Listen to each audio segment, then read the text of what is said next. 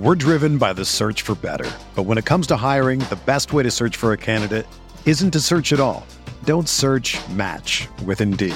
Indeed is your matching and hiring platform with over 350 million global monthly visitors, according to Indeed data, and a matching engine that helps you find quality candidates fast. Ditch the busy work. Use Indeed for scheduling, screening, and messaging so you can connect with candidates faster. Leveraging over 140 million qualifications and preferences every day, Indeed's matching engine is constantly learning from your preferences, so the more you use Indeed, the better it gets. Join more than 3.5 million businesses worldwide that use Indeed to hire great talent fast. And listeners of this show will get a $75 sponsored job credit to get your jobs more visibility at Indeed.com slash BlueWire. Just go to Indeed.com slash BlueWire right now and support our show by saying that you heard about Indeed on this podcast. That's Indeed.com slash BlueWire. Terms and conditions apply. Need to hire? You need Indeed. This podcast episode is brought to you by Coors Light. These days, everything is go, go, go. It's nonstop hustle all the time. Work, friends, family expect you to be on 24 7. Well, sometimes you just need to reach for a Coors Light because it's made to chill. Coors Light is cold lagered, cold filtered, and cold packaged. It's as crisp and refreshing as the Colorado Rockies. It is literally made to chill. Coors Light is the one I choose when I need to unwind. So when you want to hit reset, reach for the beer that's made to chill. Get Coors Light in the new look delivered straight to your door with Drizzly or Instacart. Celebrate responsibly. Coors Brewing Company, Golden, Colorado. Support for this podcast comes from US Bank. When it's time for a new credit card, the best ones do way more than just buy stuff. And that's why US Bank offers credit cards that make every day more rewarding. Earn cash back, score points when you shop, dine out, travel, or binge watch, or get a low intro APR. US Bank credit cards were designed to fit your lifestyle. So make every day more rewarding and check out usbank.com slash credit card. US Bank credit cards are issued by US Bank National Association ND. Some restrictions may apply. Member FDIC. It's Flo, and this is my impression of a 1930s gangster using Progressive's Name Your Price tool. Yeah, see? This Name Your Price tool really lays it all out on the table, see? All I had to do was tell her how much I wanted to spend, and it gave me options in one place, see? Makes all of it easy to see, see? It's easy to find insurance that fits your budget with the Name Your Price tool. Only at progressive.com. I might need glasses so I can see more when I'm doing gangster stuff, see? Progressive Casualty Insurance Company. Price and coverage match limited by state law.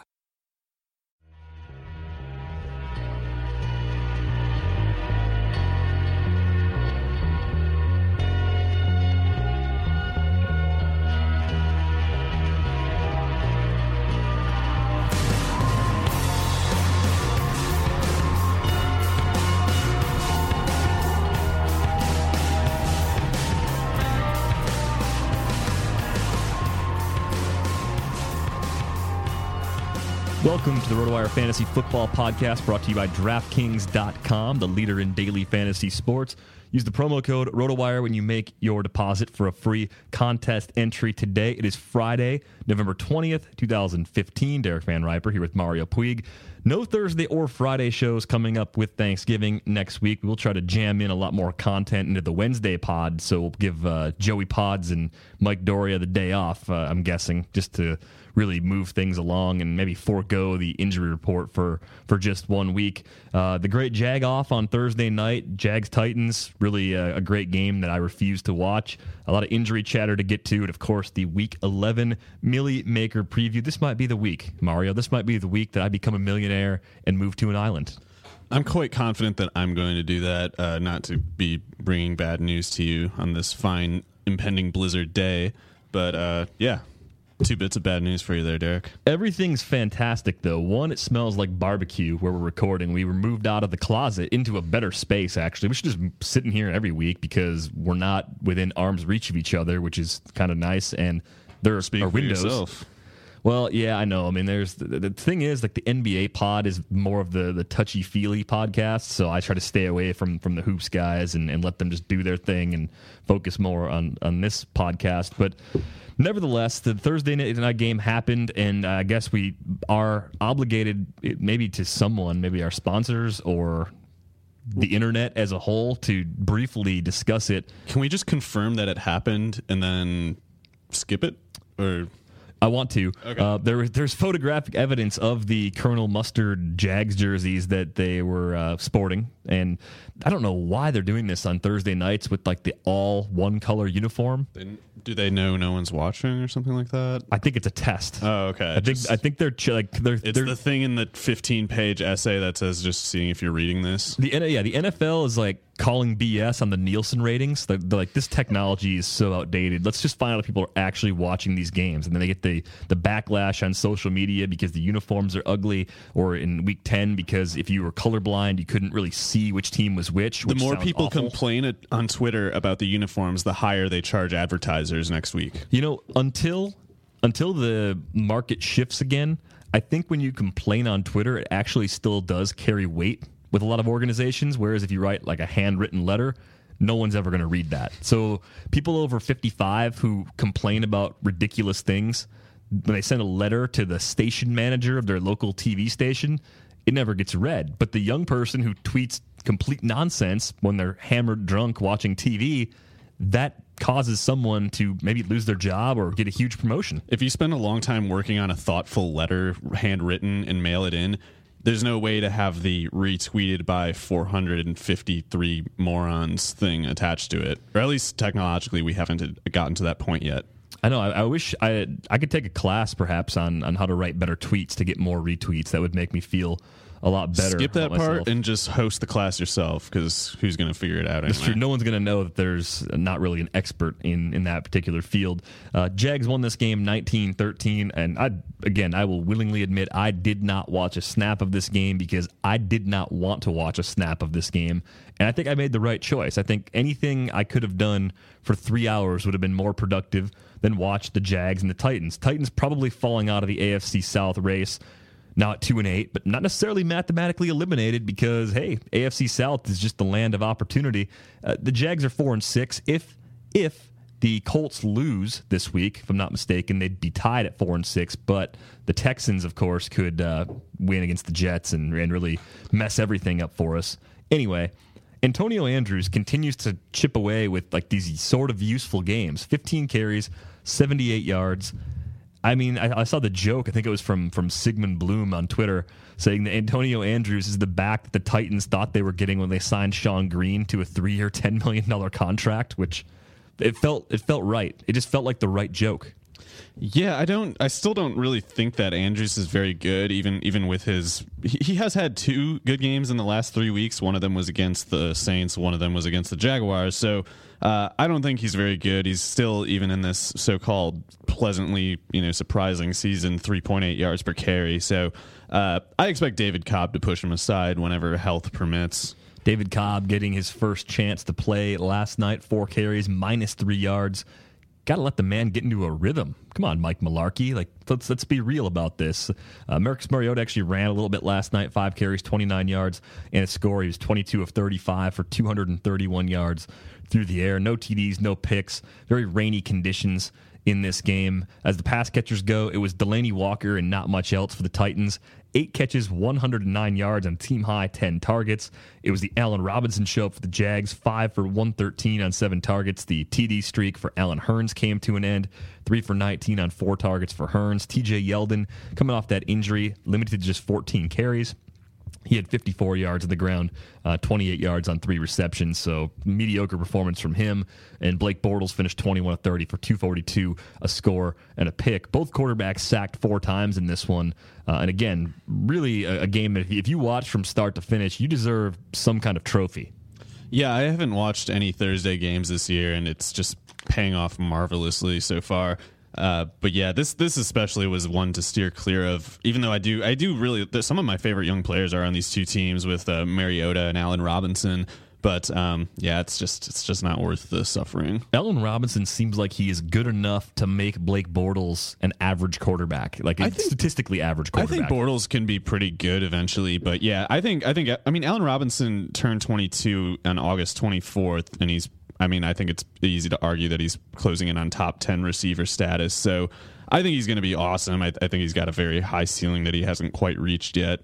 Moving on to uh, the more important elements of, of week 11 before we get to the most important aspect of week 11. We're going to talk injuries here for the next few minutes. Uh, Antonio Gates considered probable. He's dealing with knee and hip injuries. Uh, his teammate Ladarius Green is questionable given the number of injuries the Chargers have at receiver. There's going to be no Malcolm Floyd. Obviously, Keenan Allen is out for the season on IR. It seems like as long as Gates is healthy enough to hobble out onto the field, he's going to be in the 8 to 10 target range with relative ease week in and week out.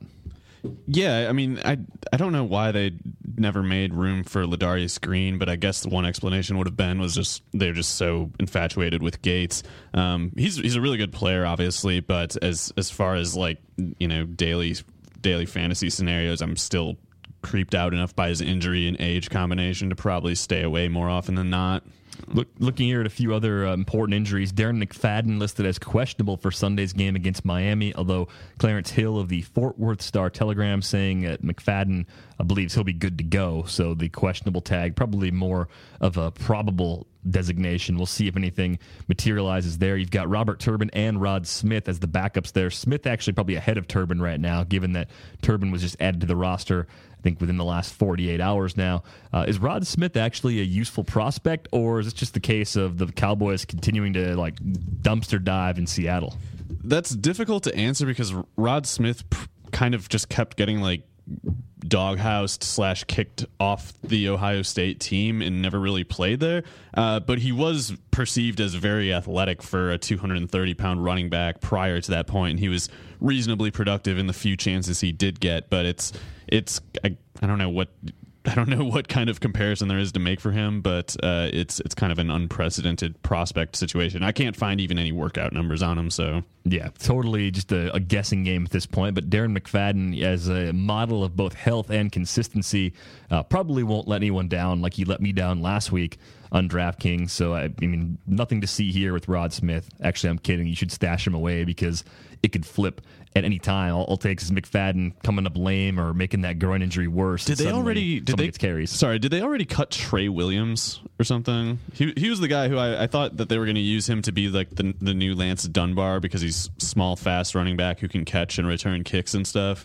Um, like they signed him off the Washington practice squad. Anyway, I mean, if everybody's talking about, I mean, I like Turbin to eventually take that backup job pretty decisively eventually, but uh, yeah, in the meantime, if no one's talking about Trey, then I guess it is just Smith and Turbin. You know what's weird is that Trey Williams is on the depth chart. No one does talk about him, and our depth chart goes from one, two to four and five. There's no number three guy on the Cowboys depth chart. Like Joseph or Randle, like took the three with him. Oh yeah. Know, anyway, I, am I guess it's none of those guys are likely to do anything. Even if McFadden gets hurt, there might be some kind of like stupid rotation there. Eddie Lacy has been dealing with a groin injury. He is probable for Sunday's game against the Vikings, which it probably doesn't matter given the current state of the Packers' backfield. But I, I, I was never as high on Lacy as the masses were. I mean, there was a, a point where people were arguing him as the number one overall pick, and at the same time, I'm not as low as everybody is on him right now. I'm kind of just taking more of a middle ground stance on him where I, I think he always looks a little heavy. I think being in Wisconsin, especially, he will look heavier forever compared to how he looked at Bama. There's just a lot of cheese here, and I assume Eddie Lacy eats a cheese. lot of reasons to stay inside. Yeah, there's not much to do outside in Green Bay, to be honest. I think we can fairly say that as people who have uh, lived in this state for a long time. So it, it's just one of these things where it's like people are going to always go to the he's fat narrative anytime he's not playing well. But when he's playing well, it's going to be like a case of, well, he's a great physical inside runner because he can break tackles. Right. Here's the thing, though. That guy has a gut and like even you're not you can't have a gut if you're a running back or receiver. Like you can have a gut if you're a lineman because that's it's hard to get over like 320 pounds at like 7% body fat or something. So yeah those guys get to have guts. But when you're a running back that can't happen. And the thing is he is bigger than he was at alabama. Like he was he was in like 215 220 pound range at Alabama, and he not coincidentally looked much faster and quicker for it. Like he had fast feet in college, and in the pros, like he's he's faster than he should be for someone his size, but he still shouldn't be that size. Like, but I I don't know what to make of that. Like. I, I'm not confident that he'll get in shape just because he got benched. I mean, if they weren't cracking a whip all that time, why would that change? Like he obviously was not invested in his his health enough to do it before. Um, unless he's a prideful person, like he might just be kind of content with that. Um, but yeah, I don't know what to make of that. I'm going to stay away in fantasy until something seems a little more sure with that situation. Maybe a season long buy really low just in case James Starks breaks down, which again, you talk about running He backs. hurt a lot. Yeah, you get extensive injury histories there. Uh, question though, pertaining to the Alabama running back right now, Derrick Henry. Is that what Eddie Lacy looked like at Bama? I mean, No, or is Derrick- Henry, Henry just faster? Henry's a more freakish athlete than Eddie Lacy was. Um, I, I I haven't watched enough of the film, and, and workout tests will f- also uh, narrow my opinion a bit eventually. But my early my early inclination is to say that Henry is better than Lacy was coming out. But I considered Lacy like a top fifteen raw grade player in his class. Not that I would have taken him top fifteen because running backs aren't worth it. But I thought he was really really good, and I think he looked a lot better as a rookie and even last year than he did this year. Like he's got to be pushing like 250 pounds right now. Like Well, there's no way. If you think about like, okay, so you have a heavy guy who gets an ankle injury. It makes me think immediately of John Clay, who was a former Badger running back, and he had two ankle injuries. You want to know the sad thing? He got I really think big. I think Lacy's fatter than John Clay was. really? Yeah.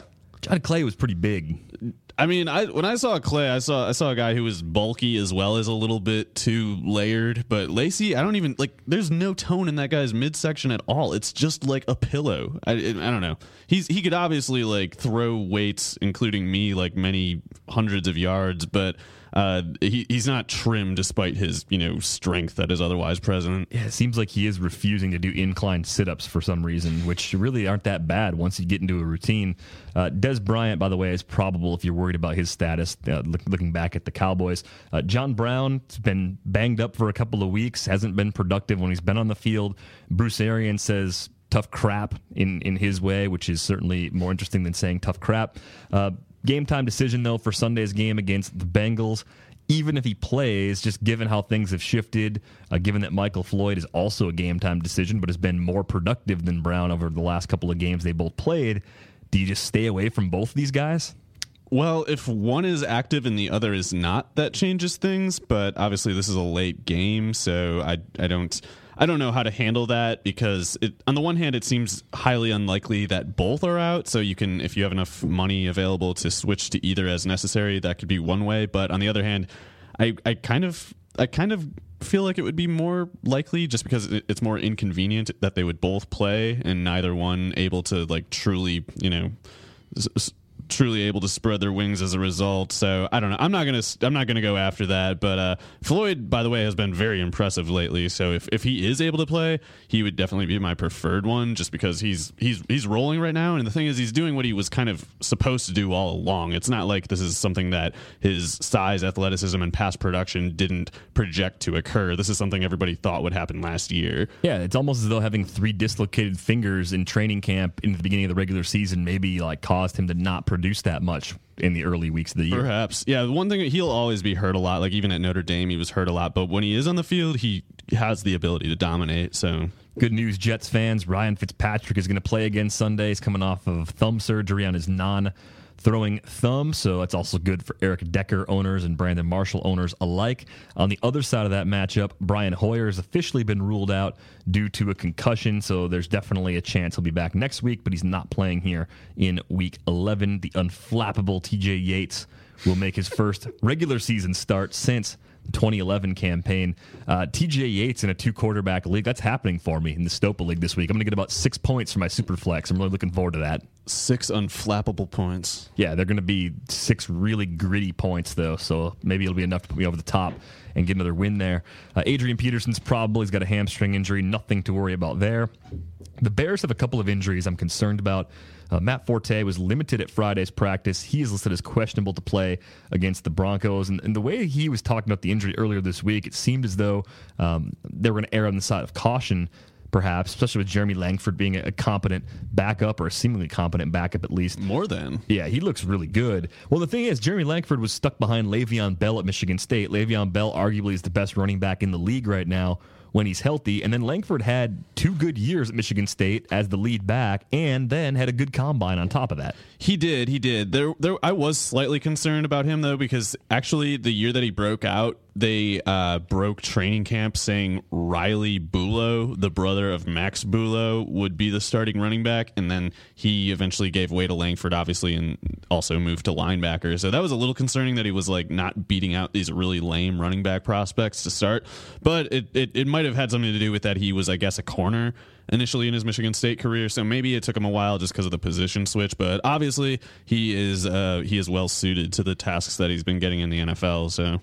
His teammate Alshon Jeffery um, did not practice Friday. He's also listed as questionable. It looks like probably a game time decision situation. But this is a tough matchup anyway. And in season long, if he plays, you use him because he's talented enough where you just got to have him out there because he can beat anybody. Uh, but as far as, as daily considerations go, do you just stay away from Jeffery because the matchup is that bad? Well, it I might I might go with him anyway, regardless of matchup, just because he gets so many targets and he is so good. And really, he's impossible to cover if the ball is high enough in the air. Like he can just go up and rip it down no matter who's on him. But uh, the reason I won't be picking him is because there's a guy like Amari Cooper at the same price and a much better matchup, um, and and with a similar prominence in his offense. But uh, yeah, I mean, I'm, I'm not going to pick Jeffery this week, but if he's in, it would not surprise me if he does well because it's just so easy to imagine him getting like, you know, 12 targets or something. A few other names to throw at you. We just found out Aaron Rodgers is probable to play Sunday against the Vikings. Packers offense has been sputtering for a few weeks now. Everything was off in that game against the Lions. Rodgers was missing throws. Uh, receivers were dropping passes. It seemed like the officials were letting the Lions DBs get very handsy which the Packers did not handle very well. They were constantly just screaming for calls, and it, it just it seemed like mentally they weren't about making plays themselves. They were just trying to get a call and, and have that kind of get the momentum going, which I, I don't really understand why that would be your your main game plan. I mean, it's McCarthy, I guess. So what do you expect? But it, it, anyway, you look at the Packers' offense right now. Some people are, are really freaking out in terms of their production it still wouldn't surprise me if things started to click down the stretch and Rodgers was a top three quarterback the rest of the way, or even the best fantasy quarterback the rest of the way. Is it as likely as we expected going into the season? Probably not. I mean, it's clear they do miss Jordy Nelson and the offensive line. I think this is the bigger thing. The offensive line good. has been banged up, like really banged up and not playing well. And I think so many times we look at teams and we just pretend like the offensive line doesn't matter. I mean, look at San Diego with Melvin Gordon. Melvin Gordon is not a bad player. The Chargers have a horrible offensive line that can't run block. I mean, that's ultimately what that comes down to. We can't blame Gordon for how amazing Danny Woodhead is. Like, it's not. You got to have perspective on these things. Um, yeah, I, I, I don't know what uh, I can't I can't claim to know what's going on with the Packers offensive line as far as injuries, but I do know every time I've watched them this year, the tackles like reliably on a you know probably like seven times out of ten they seem to give up the collapse pretty quickly and Rodgers always has to get creative in the pocket which probably takes away from his ability to look downfield um, although he's still great at it and he always keeps his eyes downfield but yeah every this is the this is the most fallible I've ever seen Rodgers even going back to his first year as starter which is pretty messed up well it's all Olivia Munn's fault obviously um, oh yeah, yeah, yeah, yeah. Right. It's, yeah, Cabo is why the Cowboys didn't win the Super Bowl that one year. Too. Yes, yeah, yeah. Cabo. It's uh, it's funny to me that people actually go to this like, well, she's a distraction. It's like. What? Like, what are you talking about? It's not like Rodgers skips practice to go ride his motorcycle with Olivia Munn. Like, while while that is awesome that people say stupid things like that, it's not quite as good, in my opinion, as when uh, like a, a player has an opinion about a, anything and people say, you know, you spend less time talking about that and more time being good at football or something. Stick to football. I suppose you were already done with practice, but I'm going to pretend that, you know, there's just this room you go to to get better at football and you should be there right now, not talking to anyone or something. Our 11 listeners uh, didn't really reach out on Twitter, but Nick Whalen and I talked about it a little bit on Monday. Packer fans sadly, um, at least sadly to me, may be a lot like the St. Louis Cardinal fans in baseball, where like the sense of entitlement and just the absolute ridiculous statements that come out after something doesn't go well, like eh, they're they're that end. Like eh, you're you're at a point if you're a Packer fan, you really have nothing to complain about. Like it, regardless of how long you've been alive and how long you've been a fan, they've been good for much more than they've been bad. And if you're a younger fan, they've been good pretty much your entire life. So you have no grounds for complaint when they go through a three game losing streak or when they lose a 24 year winning streak over the Lions at home. Like, you, it's like they forgot the last 24 years happened because they lost in a sloppy close game one time. Yeah, I, I I actually haven't seen those people, but I I guess we can't you know uh, assume that all the Packers fans are the ones who comment on the Journal Sentinel website because those are the worst people in the world. I don't know what those people are exactly, are but I imagine I imagine what the people. are. But I, I think if you looked at the St. Louis Post Dispatch comments on under a Cardinals article, it would look exactly the same. And I, it pains me. It pains me to say that because I knock Cardinals fans all the time because they have the the best fans in baseball moniker, and I think they're among the greatest a holes on the planet. That is to say, the worst of the Cardinals fans are the like the worst of all fans. Most Cardinals fans are benign, whatever, they're fine, but.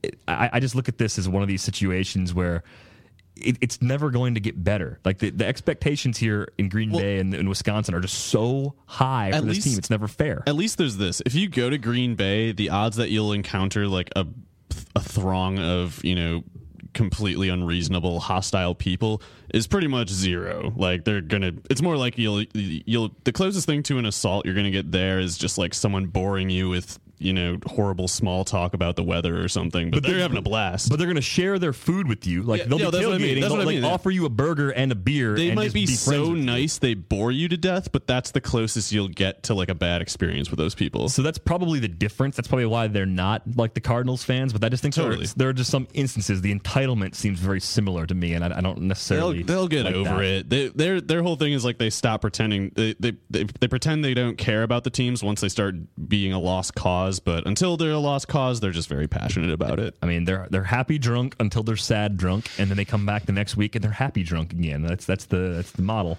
That's it.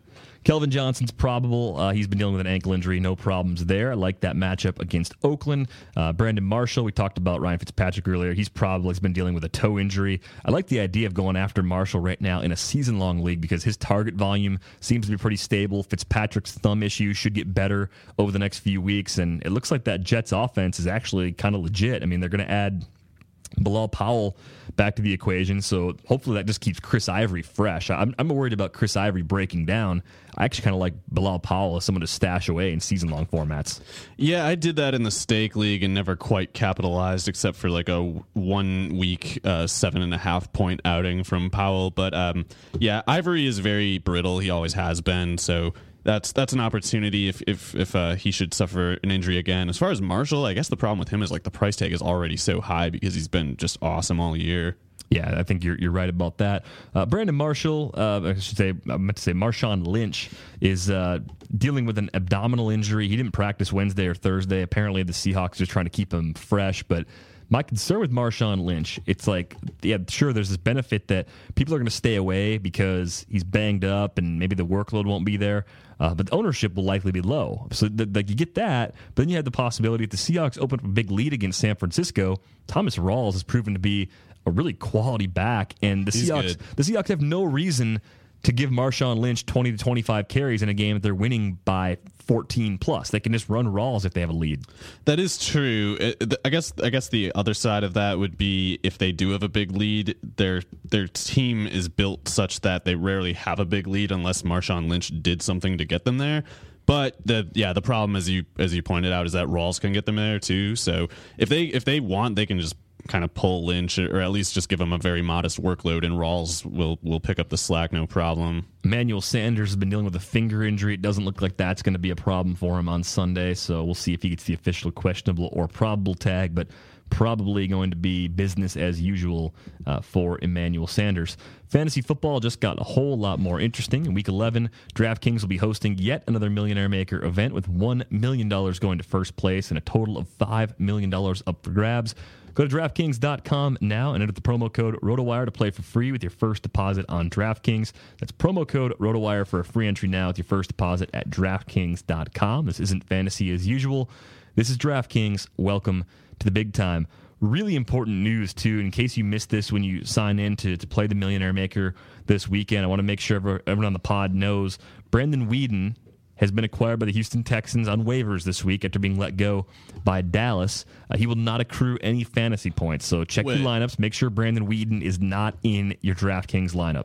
Wait, wait, what? What about the Texans? They, they, they picked him up off waivers, right? Yeah, they claimed off okay, waivers. Okay, cool, cool. Yeah, it, it was amazing the number of people who you could find on Twitter who were complaining about Vernon Davis not getting points the week of his trade, even though there's that literally like red headline. Red. You can't miss it. I, I normally see I don't look at things that are red and in big you know letters and stuff normally because I just assume that means you know everything's normal is what it says. So you, you, so you run a lot of stop signs, but you're still here, which is kind of amazing. Like that you've survived running stop signs your entire life. yeah, and I didn't even pick Vernon Davis. It's still working. Wow, that's that is that's just magic. There's no other explanation for how that's even possible. But yeah, good point. Weeden will not get any points for you guys, so change your plans. yeah, don't build around Brandon Weeden this week, uh, and and I think things will work out just fine for you. So uh, you know we'll start diving in position by position here. Uh, Tom Brady. Pretty much going to be the most expensive quarterback, I think, every single week. For sure. That's just the way it's going to go because even if the Packers start to get back on track, you could price Rodgers a couple hundred bucks below Brady and it would make perfect sense. I mean, Brady's averaging 27.3 fantasy points per game on DraftKings this season. He's 8,500 with a home Monday night matchup against the Bills. Do you build around Brady or do you start diving into the cheaper quarterbacks?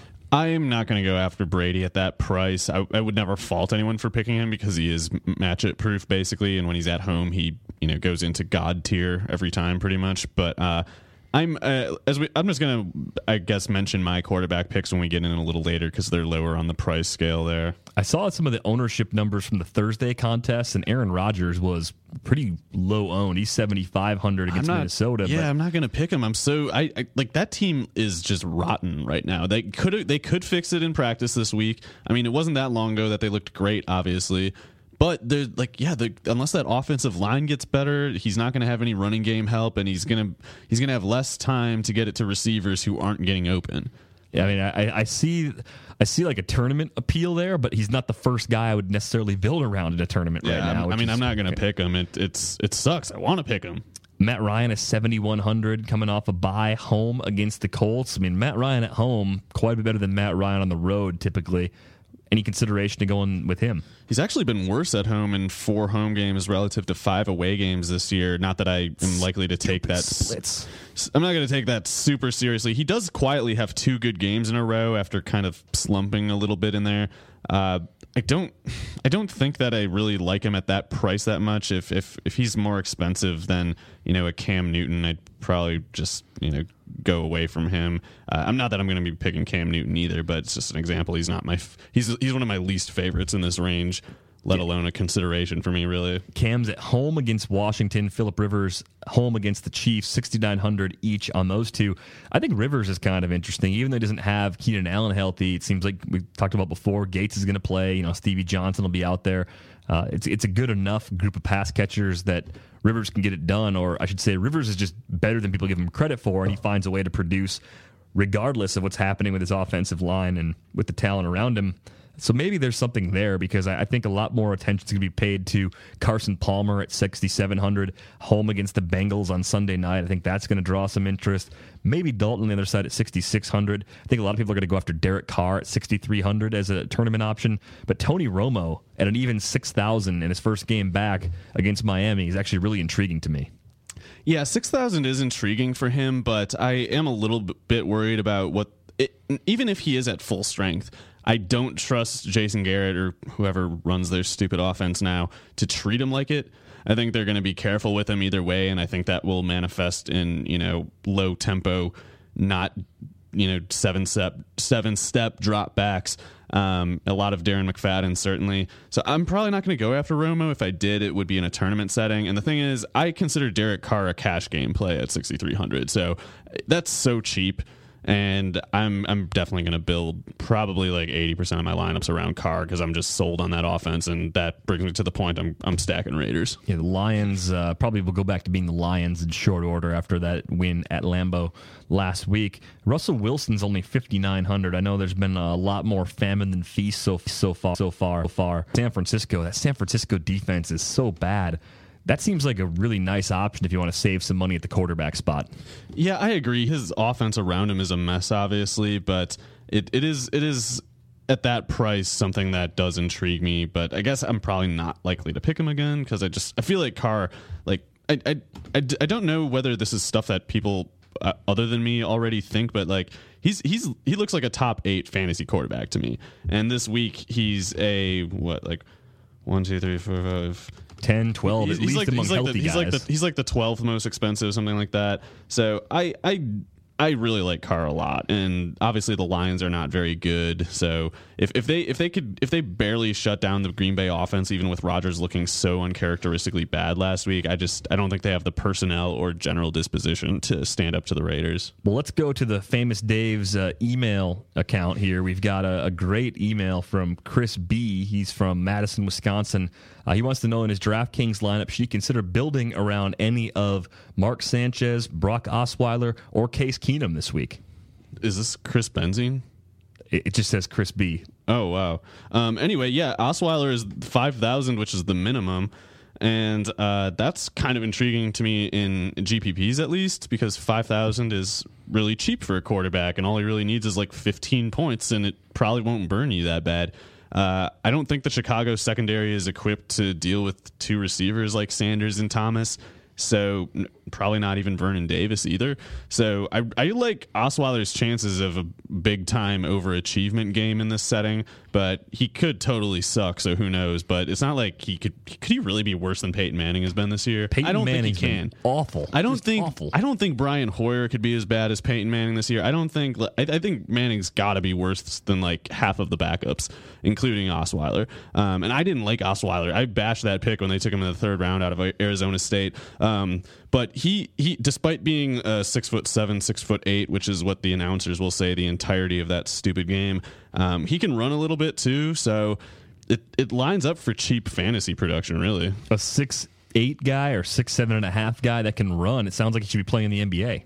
Um, I yeah, I don't know anything about his basketball background, but uh, that is something that the announcers always fixate on. It gets old very quickly. Right, his height that he's. They'll probably show him standing next. To well, they can't show him standing next to Peyton Manning Sunday because Manning will not be traveling with the team to Chicago. But I'm sure they'll show like still photographs of of Osweiler standing next to Peyton Manning in training camp and be like, look how much bigger Brock Osweiler is than Peyton Manning. Here are 101 things and how they stand relative to six foot eight quarterback Brock Osweiler. Yeah. So, any interest though in, in Sanchez at five thousand against the Bucs or Keenum at five thousand against the Ravens, who have been extremely generous to opposing passers this year? I guess I'm interested in Keenum more than I am Sanchez because I worry with Sanchez that the problems of that Philadelphia offense are not that much to do with the quarterback position, even though the quarterback play, excuse me, has not been good, obviously.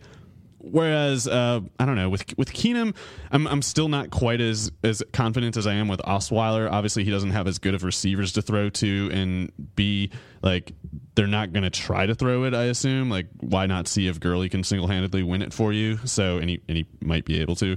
So yeah, I'm I guess I would I would rank the three one Osweiler, two Keenum, three Sanchez, There you have it, Chris B. And thanks again to Famous Daves for sponsoring our email inbox for this week. You want to sponsor our email inbox, please contact Derek at rotowire.com.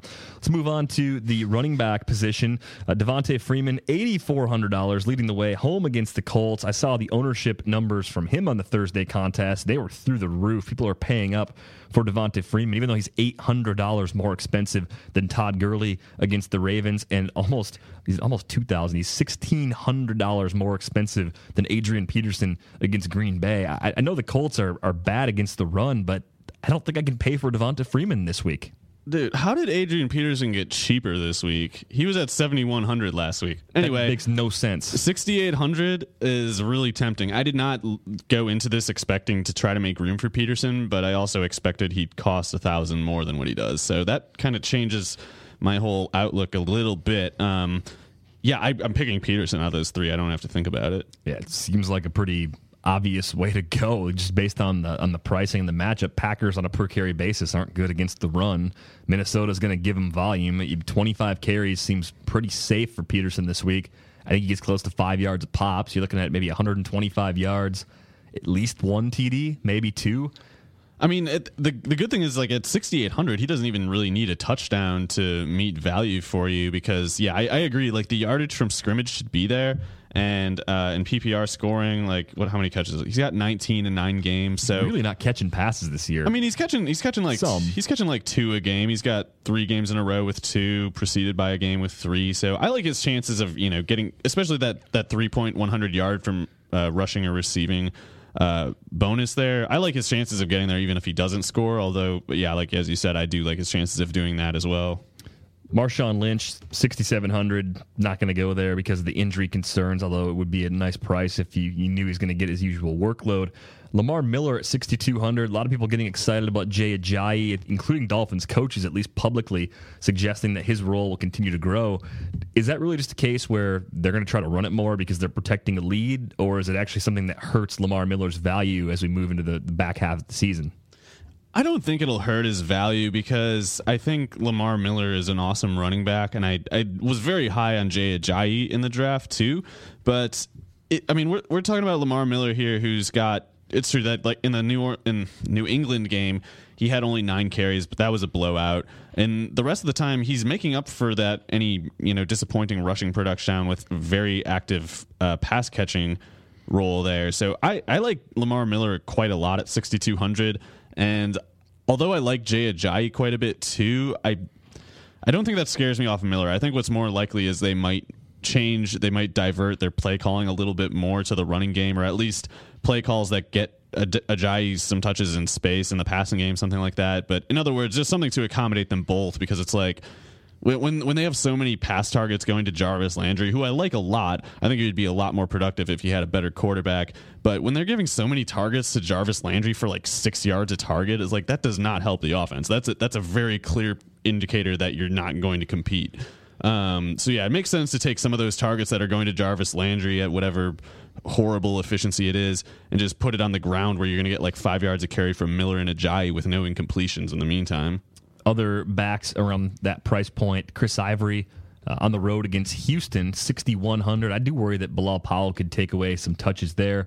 I like DeMarco Murray at 6,000. Tampa's been pretty good against running backs or against the run at least. Yeah, their but, run defense is actually pretty decent. But for 6,000, I actually think that's a fair price on, on DeMarco Murray. And well, Latavius Murray is 5,600 against Detroit. I, I, I, could go Murray Murray in the backfield. Yeah, I, I like Latavius quite a bit, especially because if you believe like we both apparently do that the Lions are not very good, it gives the Raiders a chance to be in the lead, which is not something that happened last week when he had a disappointing game. But um, yeah, I mean, as far as Demarco Murray goes, Ryan Mathews is out, so that's another thing that could help and offset. You know, a, an inefficient day on the ground could be offset by just you know three more goal line carries than he otherwise would have had. Or just gets wrecked because Kenjon Barner gets a carry at the Eagles' 30 yard line and rips hey, man, off a 70 yard TD they run. got Sproles for that.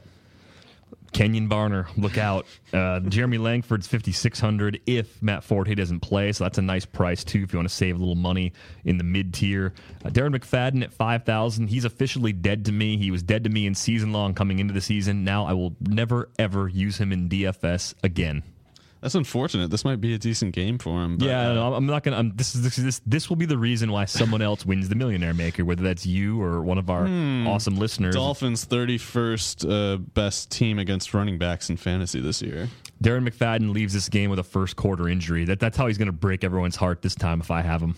No, that is true. I actually very serious. I got him out of all my cash game lineups last week and still didn't do that well. But I got him out of my cash game lineups last week because I was like, this is the week he gets hurt. I'm going to be picking him the week he gets hurt, which has to happen. But uh, anyway, I, I, might not actually pick him, just but that's largely because I just I like Latavius so much, and uh, the most owned running back on the slate we haven't even gotten to yet. LeGarrette Blunt.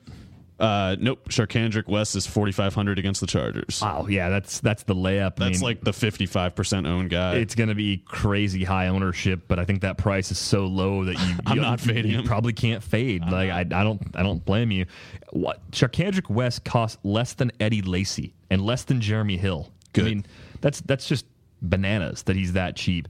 Uh, West, realistically, based on what we've seen these last few games, should probably cost in low six thousands at kind of the minimum, and he could cost. I would I would say he should be closer to seven thousand yeah. right now. Like he could be he, like he's getting enough touches that if he become if he just kind of like hits a new gear as a runner, if he just starts getting it, like it seems like he might have last week against a very good Denver defense on the road. Moreover, um, if he goes if he just starts to like really feel it, he could do a decent Devonta Freeman impression because the the carries and the catches are there. Yeah, it's pretty it's pretty impressive really what he's what he's been able to do, especially after, 75 carries in the last 3 games by the way. And he was brutal. His first game as the starter, he scuffled like the Chiefs got blown out in that game and he didn't do much and there was concern that hey, maybe this guy that everyone just paid a bunch of FAAB for isn't actually any good. I should have gotten Christine Michael instead. He was cheaper. Yeah, yeah, exactly. Christine Michael is the, always the way to go. Is he finally done getting chances, or the Browns? Oh yeah, I, a way think, to, I mean, if the Cowboys cut you, you're you're toast, my man. Un- unless Cleveland comes calling, Uh, I don't. I, I don't know. I think he's too fast for their taste, to be honest. He's, he has too much agility, too much speed. Uh, Jonathan Stewart, 4,400, always a decent play because I think the ownership rates stay pretty low. I just, you worry about the bookshelf stealing TDs. You worry about Cam dancing all over the place because obviously Cam dancing is like the most offensive thing that happens with NFL players. It's it's funny how that whole thing, uh, while not unpredictable, given how stupid so many things are, uh, sounds so. It's, it seems like satire because it sounds one to one like what people were saying about Elvis Presley, and even the mom who complained about Cam Newton was obviously like she even she was probably like, "Oh, that's silly. Elvis is great." So like, this is great. yeah, like this is it's just it's just amazing. But I love it that Cam Newton makes those people angry. I hope he continues to do it. Carson Palmer pretty much goes Val Venis on the sideline. No one really cares. Drew Stanton. No, Drew Stanton was also dancing. Oh, Val. V- Like, I don't Car- even know. who- This is a wrestler. Is this an X It's, it's like degeneration? A, it's, like, a- it's like a '90s wrestling thing, and the thing I've never understood about like Val Venis and, and ravishing Rick Rude is that they're like the ladies' men, but it's like I only remember Triple H and Six Pack. Right. Is this a different? this is pre. This is, I mean, I thought they invented that. Okay, never mind. uh, like it, it's it's just like who cares? Like I mean, it, like the the number of things that NFL players do off the field, and then even just like the best example I saw in the response to the Tennessee woman was a photograph in the article of like Titans cheerleaders wearing Daisy Dukes and like bending over, which it's like your, your your daughter like it's okay for your daughter to check that out, but Cam like dancing around fully clothed is just offensive to you. Like, come on, like why are people just why are people so stupid? Why are people so racist? Like, it's outrageous. Well, not only that, but to be fair, Derek, there are no other things in this country or the rest of the world that are worth getting madder about.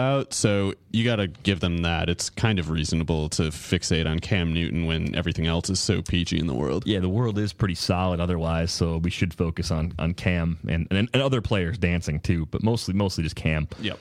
Uh, Matt Jones, four thousand uh, dollars. Never know what to make of that Washington backfield, even though he seems to be pretty talented. I don't think I'll have him anywhere, which could be to my detriment. But Carolina's defense is pretty solid. I guess the only path for Washington to stay in that game is having guys like Jones and Alfred Morris run the ball really well. Yeah, and I don't know what kind of odds they have to pull that off, uh, especially on the road. And like Matt Jones, especially that he had such a huge game largely because of that you know seventy eight yard catch for a touchdown, which I don't know if that's really that much him as much as it is just bad defense. But whatever. I mean, again, it was the Saints. Those two both disappeared for like a month before they played the Saints. So I don't know. I'm not going to go after either one. yeah, the Saints really kind of cure all ills, I think, as far as offensive production goes. Ronnie Hillman still the starter in Denver. CJ Anderson looks like he's primed to take that job back, but Ronnie Hillman just 3,900 going up against the Bears. Melvin Gordon's 3,900. It's hard to get as many carries as Melvin Gordon has had this year in an offense that's actually decent like San Diego and to not score. I think this may finally be the week. I love the price on Gordon. I think I'm going to have him in at least one lineup. I think that makes sense, but I would definitely keep it in a GPP just because I. It seems like they've lost the faith in him. Like they were they were trying to give him the ball a lot, to, like forcing the ball to him a lot early on, just to go like, come on, please don't get please don't get us fired for trading up for you in the first round. And now they kind of realize like, ah, there's no hope. Yeah, maybe it's a little bit like if someone buys a really nice new air conditioner in the summer and then like the heat wave they thought was coming never happens, but they run the air conditioner all day anyway just to like prove like, hey, look, I've got this nice air conditioner. I should be using it. I think it would actually be the heat wave gets worse and they refuse to go get a new air conditioner because they. Um, Either either either example I think holds Either way. up. Uh, Darren Sproles, we mentioned him before, possibly getting more touches, 3,400. It's full point PPR on DraftKings. Maybe Tampa being strong against the run leads Mark Sanchez to dump it down. What do you, what do you think about Sproles as a GPP? I as a GPP, I mean, it's it's the cool thing about what about this guy in a GPP is it's like you, can't you- can't argue against it because the very reason that you don't like it is a, why you should pick him. Apparently, How about Tyler Clutts in the GPP? well, I won't say no, but I won't do it. Um. Anyway, yeah, Sproles. I don't know what to make of that. Uh, they they aren't using him that much before the Mathews injury, and it's like Mathews doesn't do Sproles things, so I, they might if they change their play calling somewhat, then yeah, there's room for Sproles. If they keep doing the same stuff, it just kind of seems like Murray will just get whatever Mathews used to. Yeah, I, I, I like I said before, I, I liked Marco Murray this week, even though at first glance it looks like a pretty uh, tough spot for him. Let's move on to wide receivers. I initially had Julio Jones in a bunch of my lineups because I thought coming off the bye, especially, he might be feeling really good. Then I looked at the price at 9,300 some more and thought about some other players, and I, I stayed away from Julio Jones uh, mostly because I think it's a chalky play that is going to cost you a lot. I mean, you never really feel like you're making a bad investment, but is there any chance that Vontae Davis can keep Jones to a more like a pedestrian set of numbers? We're talking like seven for 90 and no TDs. Is that, is that a possible outcome with that matchup? I'm not worried about the matchup. I think Julio is not coverable at all. But uh, yeah, and what, what you said, him having a week to rest up is good because he's he's done everything he's done this year. Basically, just you know limited practice time, um, just because he is a little bit injury prone. I don't think I'm going to have him very much. Uh, uh, I mean, not on my cash game lineups. I don't think because it's. Uh, I don't know. I, I really want to fit in Mike Evans this week. He's 7,300, and it's like you can't. It's hard to fit in, uh, you know, a 7,300 plus receiver and then Julio Jones later. So I probably won't have him that much, but it, it does it does appeal to me as a matchup because I do think it makes sense that him being rested with 22 catches in his last two games, it could be in a position to just like really break loose, even if he's getting tight coverage. If you really want to be contrarian, or if you really just want to be stupid, uh, DeAndre Hopkins at 8,800 matching up against Darrelle Revis with TJ Yates throwing him the ball. You know there's going to be a low ownership number there because everyone's going to fear Revis. Uh, and Hopkins is a little banged up, but it sounds like he'll be fine health wise. Any reason at all to think about Hopkins if you want to make him where you get separation? I think the downside there is you're spending a lot of money on the player that's differentiating you from the pack. Yeah, I mean the the, the contrarian, the the fade move obviously has a higher risk and lower payoff at that at that kind of salary. Like normally, the fade that's worth it is, or, or sorry, no, I'm I'm thinking backwards, but um, either way, I don't I don't think the matchup is good enough, and Yates I don't think will be substantially worse than Hoyer, so I'm not really changing things that much. It's just I'd rather just pay up for Julio, and otherwise, like I I, I feel like Mike Evans should be over eight thousand, so that's part of why I'm fixating on that so much. He's going against the Eagles, and even if Vincent Jackson is back, I just I I just like Evans a lot as a talent, and uh, I think they're going to keep feeding him targets. So that's, I guess, kind of who I, am I'm just incapable uh, intellectually of considering other wide receiver one types on DraftKings. I guess. Yeah, AJ Green. It seems like the price hasn't really come down, even though the Bengals spread the ball around a lot. He's still at 7,700 against Arizona. He is on the road. Yeah, right. He's on twice the road. as many fantasy points on the road, which seems totally predictable. Um, Demaryius Thomas, seventy three hundred, kind of interesting because the ownership may dip with Brock Osweiler, even though he's probably better than Peyton Manning, or let's say he's probably better than the twenty fifteen version of Peyton Manning that we have seen. Um, Larry Fitzgerald, 7,200. Not bad, but I think he'll be a little bit chalky based on some of the Thursday numbers that were coming out. Alshon Jeffery at 6,800 makes more sense if you want to go with that contrarian play. And again, you got to make sure he's actually active on Sunday. But as opposed to going Hopkins against Revis, if you go Jeffery against the Broncos, you save 2,000 and you still get a lot of separation in your lineup with pretty good upside. Yeah, I, I, I have less worry about uh, Jay Cutler getting Jeffery the ball, obviously, than Yates getting the ball to Hopkins. And I actually think Jeffery's probably similarly talented. It's just they don't the the Bears' offense isn't as hopeless as the Houston one, so they have a second option to consider when they're uh, distributing the ball. But if I was going between those two and they were both confirmed active, I would prefer Jeffery. And, and even if he was probably like 800 more than he is, I would love for one of the movie studios to make a movie called Hopeless in Houston, where Meg Ryan dates Texans head coach Bill O'Brien and tries to show him like that not might be like of life. slanderous if he's married or something. I'm, I'm assuming he's not. If he is, Oh. all bets are off. But in the movie, you know, it maybe it, maybe this could be like a time travel sort of thing. I, I think he'd fit well in a time travel sort of movie. Like I, I think Bill Bill, O'Brien in O'Brien. If no, like if Bill O'Brien. It, it- like Hickory is the school from Hoosiers, right? Like it's in the middle of Indiana. If I haven't seen any sports movies except The Waterboy. That's fine. It's the, the listeners have probably seen Hoosiers at some point. Yeah. To me, Bill O'Brien, if you go back in time to when Hoosiers was filmed and make him the football coach at Hickory, he'd be wildly successful. Modern day NFL, not so much. Maybe maybe he can bring Maryland to new heights once he gets fired by the Texans, but I think Maryland's one of those programs where you're just going to kind of like spin in circles for a long time, and in your good years maybe win seven or eight games and uh, play in the Champ Sports Bowl if that's still a company and bowl game. Penn State might just rehire him if he ever gets kicked out of Houston. That'd be interesting, wouldn't it, if he went back to Penn State? That's what he does best, apparently. I don't know. Somehow. Amari Cooper, 6,800 going up against the Lions. You like that? I like both him and Crabtree quite a bit. I, I really, I that, that's an offense that's pretty prolific right now against a really bad team and it's it's an offense where the usage is somewhat consistent. Like it goes through those two receivers, and sometimes the running game isn't there, but if it is there, it goes through Murray. So I I like the chances of them hitting you know all cylinders in this one. And uh, the good thing about it is again, it's like you can know that it'll be those three guys aside from Carr if that happens. I'm intrigued by a few other guys around this price tier though. Randall Cobb at 6,700 is at the spot where even if you don't want to go pay up for Rodgers, to get a share of that Packer offense. It's like if they have a good day offensively, he's probably going to be a big part of the reason why.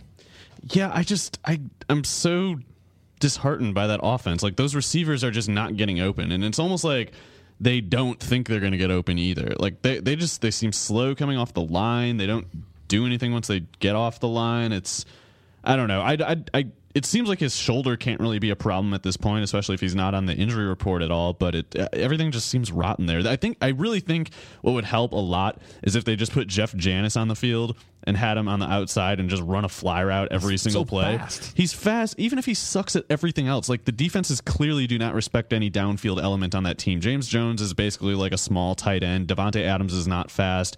Cobb is pretty fast, but he operates in the slot and he does a lot of horizontal movements, not really getting vertical at all. So I think it makes sense to put Janis on the field. You know, get a couple defensive pass interference penalties. Even if he can't catch, he can probably get an interference call or something. And then that probably loosens things up the whole rest of the game. But right now, they're playing like a 20 yard offense right now.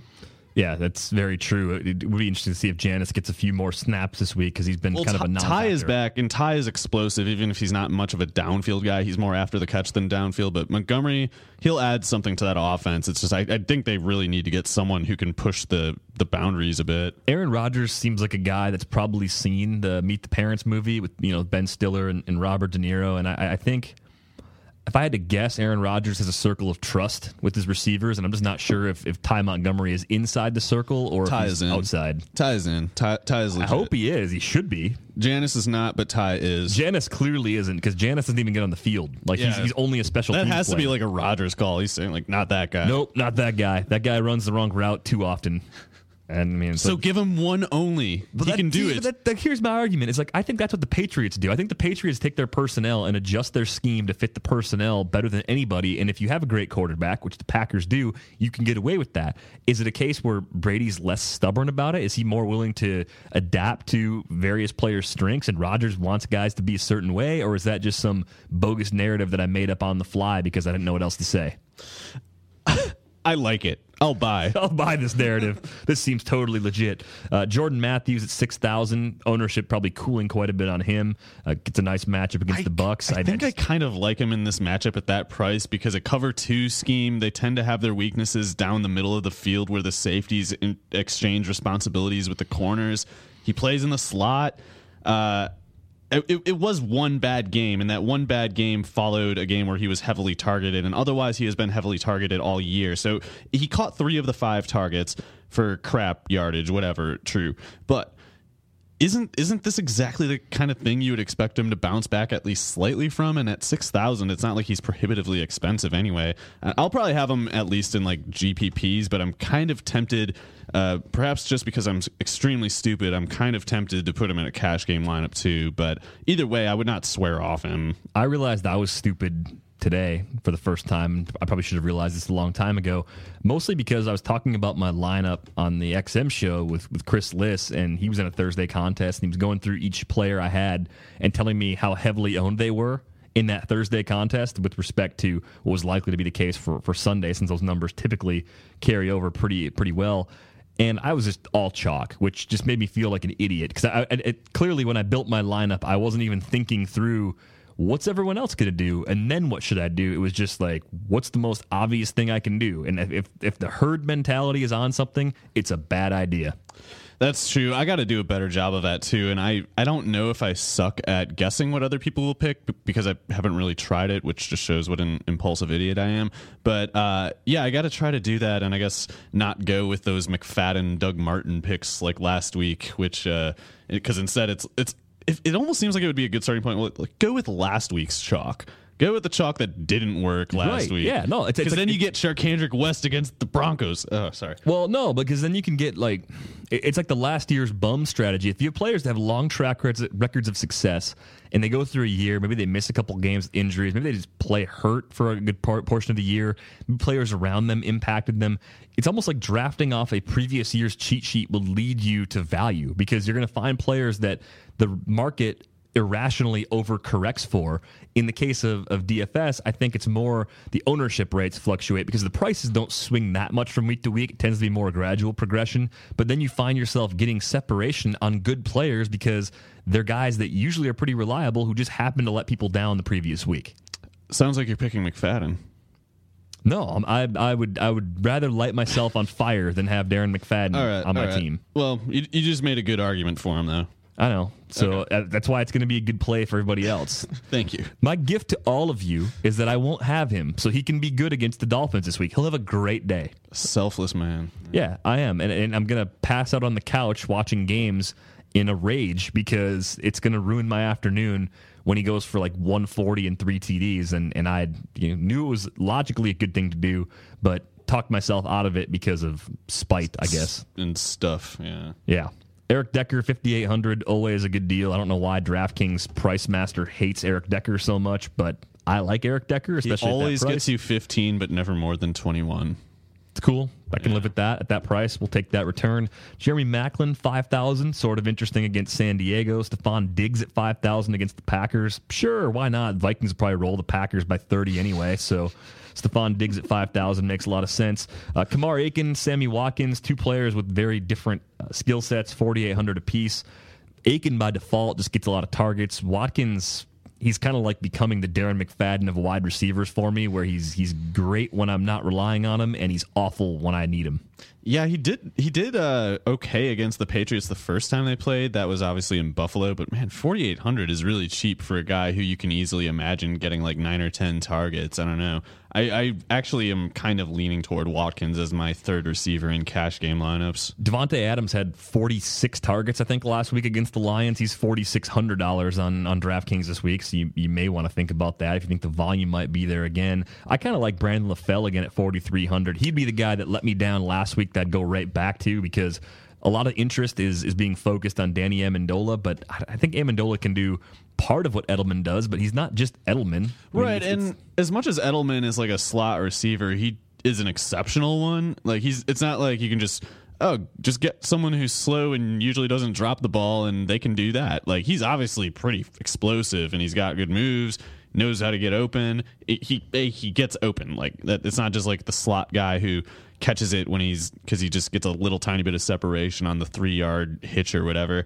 Uh, yeah, I, I don't think that Amendola is going to be able to replace him, and I, I agree. LaFell makes plenty of sense for a workload increase because he's generally been pretty efficient since he's been in New England. Like he's he's always had the questionable hands, so he might not catch a super high percentage of the targets that go his way, but at the end, his yards per target, touchdowns per target are good, and that's the more important point. Like no one gets excited about second and six, you know, but that's what Amendola will get you, whereas LaFell can actually make some plays. Not surprisingly, no Malcolm Floyd for the Chargers this week. Stevie Johnson at 3,900 could be worth some consideration, too, if you want to save on the flex or that third receiver spot. Again, I, I assume almost everyone listening is playing Millionaire Maker. I'm thinking more in terms of GPP. Even in cash games, though, Stevie Johnson might open up a lot of interesting possibilities for the rest of your lineup. He caught seven passes in his last game, and he's had the target opportunities this year, especially when you adjust for the absences of uh, the absence of Allen. And is Ladarius Green back yet? Or He's questionable. Oh, okay. Well, if he's out too, then that's like another reason to expect a chance at like one or two more targets for Johnson. But yeah, at that price, I like that quite a bit. And also, that's an example of taking last week's chalk because there was that two week span where everyone thought he was going to, you know, break loose while Gates was hobbled, and it never really happened, even though theoretically it made perfect sense for it to do so, and it still does. Just like Stevie Johnson in week one was everybody's guy, and he came through, and, and then everybody promptly took credit for something that wasn't profitable for anybody. It's like it's like when you, you're playing categories and, and someone rolls a W and U.S. presidents is the is the line and you write Woodrow Wilson, but the entire room all had Woodrow Wilson, so it all just cancels out. Doesn't make I you would a have genius. picked George W. Bush because I would. I don't. That, I guess I don't know who Woodrow Wilson was. If you make the W big enough, I think that is an acceptable answer in that game. Uh, let's go on to the tight ends here. Rob Gronkowski, seventy seven hundred. Mm, how about how about Gronk this week? Or are you going to go with like Greg Olsen against Washington at sixty two hundred? Well, Gronk makes a, a ton of sense. It's at home where Brady averages a touchdown every three passes or whatever. Every and, three passes, that's and awesome. uh, and no, that's not true. Uh, sorry, it's a good rate. That was an exaggeration. Uh, but yeah, with Edelman out, I mean, we we might see like ten Gronk targets, and that's at least six touchdowns if that happens. So, uh, like Gronk a lot. I'll try to make room for him. I don't know if I'll succeed in that. Uh, just to spoil the ending here, I'm picking Zach Ertz again. He was three thousand last week. He's thirty one hundred this week. He's caught five, four, five, five, and seven passes in his last uh, five games. What's three plus two? Yeah, five. And um, he hasn't scored a touchdown yet this year. I feel like that's a pretty screaming example of a stat correction about to happen, especially going against a cover two defense. Um, so yeah, I like Zach Ertz quite a bit, even as like a I, I, I might try to go like a Zach Ertz or uh, you know Gronkowski Ertz tight end flex combo because I think that's just such a great value there. Yeah, I think Jordan Reed at 4,900 continues to be a little underpriced too, so he's kind of intriguing if you want to go tight end uh, or, or tight end flex. Uh, Kelce at 4,700 is not bad, and Jimmy Graham ownership's probably fallen off quite a bit. This is a decent spot to use him against San Francisco. He's also 4,900. So tight end's not that bad this week. It actually lines up pretty favorably whether or not you want to try to squeeze Gronk into the mix or not. I think Guan could be a great name for him, to be completely I honest. actually really like Gronk. Yeah. Let's go on to the defenses and uh, well, special teams technically is a part of it, but no one cares about special teams, even though they can get you a lot of points. Uh, Seattle at four thousand against Blaine Gabbert at home. Chalky probably going to get 20, 25 percent ownership there. The Broncos against Jay Cutler might draw some interest. Uh, the Rams against the Ravens maybe get a little bit as thirty six hundred dollars. But the two that I think are, are somewhat intriguing, uh, I like the Jets at three thousand going up against T.J. Yates, even though they're on the road. And if you really want to go against the grain or just save a lot of money on your defense and try something and hope that it works, the Bears are only two thousand against the Broncos this week, and it's Brock Osweiler. So you just you just never know. What if Osweiler comes out and he just like overthrows everybody, and, and the Bears safeties end up with seven picks? Wow. Um. I. I mean, that could happen And. He's too tall. If he doesn't throw downhill. It's going to happen. It'd be funny if there was like one six foot eight quarterback ever in the NFL and like his only pass was an interception, so that just threw off all the data models and says like you know the Bears are going to get that many interceptions this week. Uh, I don't think I don't think the Bears will do that well. I think their personnel is just garbage. Um, I am interested in the Eagles as kind of a contrarian defense, just because they're at home and Jameis, while he's getting better, is still going to be turnover prone and inconsistency prone. Uh, the Eagles, even regardless of matchup, put a lot of heat on quarterbacks, uh, create a good number of turnovers despite the yardage they hemorrhage at all times. Um, but yeah, I, I like I like the Eagles a little bit. I'm gonna try really, really try though to just get the Seahawks in every single one because it's defenses always kill me when I try to get creative, and I feel like this is one of those few weeks where it's like you, I'm gonna jinx it, but you know they can't screw this up. They cannot do it. It's it's it's impossible. They're at home. The 49ers are the worst thing ever. What, I, watch- sorry, guys. I ruined it. I know. Watch Torrey Smith catch like four passes for 150 yards and three touchdowns, and, and, and Seattle like loses to San Francisco, which I would actually, even if Seattle was in all my lineups, I'd be so happy about that. It wouldn't even care if it ruined If, my lineup. if that happened, I'd be like touche, and then I'd go drink myself into a even dumber state than I currently am in. with really cheap whiskey or, or like PBR or what? I haven't been in a place that dark yet, so I don't know for certain, but I might I might go for the. OE. I think that's going to wrap things up for the uh, week 11 version here of the RotoWire Fantasy Football podcast and Friday installment, of course. Um, a lot of ground covered there. Hopefully, you enjoyed it. We appreciate you listening to the pod. It's brought to you by DraftKings.com, the leader in daily fantasy sports. Use the promo code ROTOWIRE when you make your deposit for a free contest entry today. You can also check out the site for free for the next 10 days by going to ROTOWIRE.com slash pod. The RotoWire Fantasy Football Podcast will return Monday.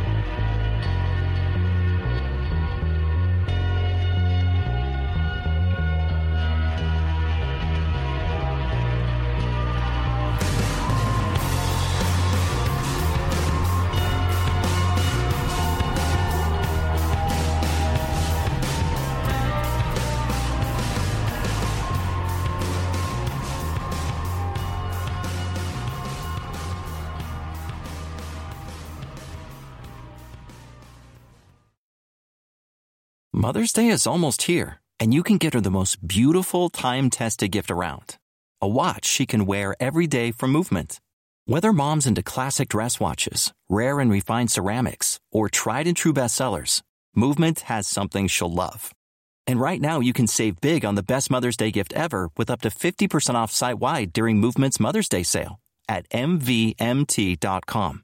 Again, that's up to 50% off at MVMT.com.